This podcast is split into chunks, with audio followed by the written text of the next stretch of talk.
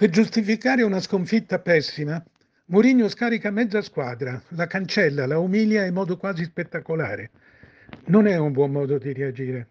Cosa farebbe la società domani se due giocatori uscissero dallo spogliatoio e dicessero che Mourinho è un allenatore scarso e non li sa allenare?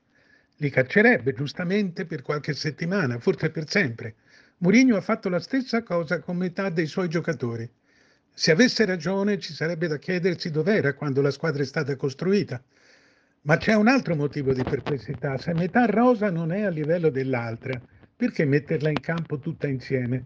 Non si può mandare in gara un'intera squadra di riserve e poi dire che sono anche scarsi.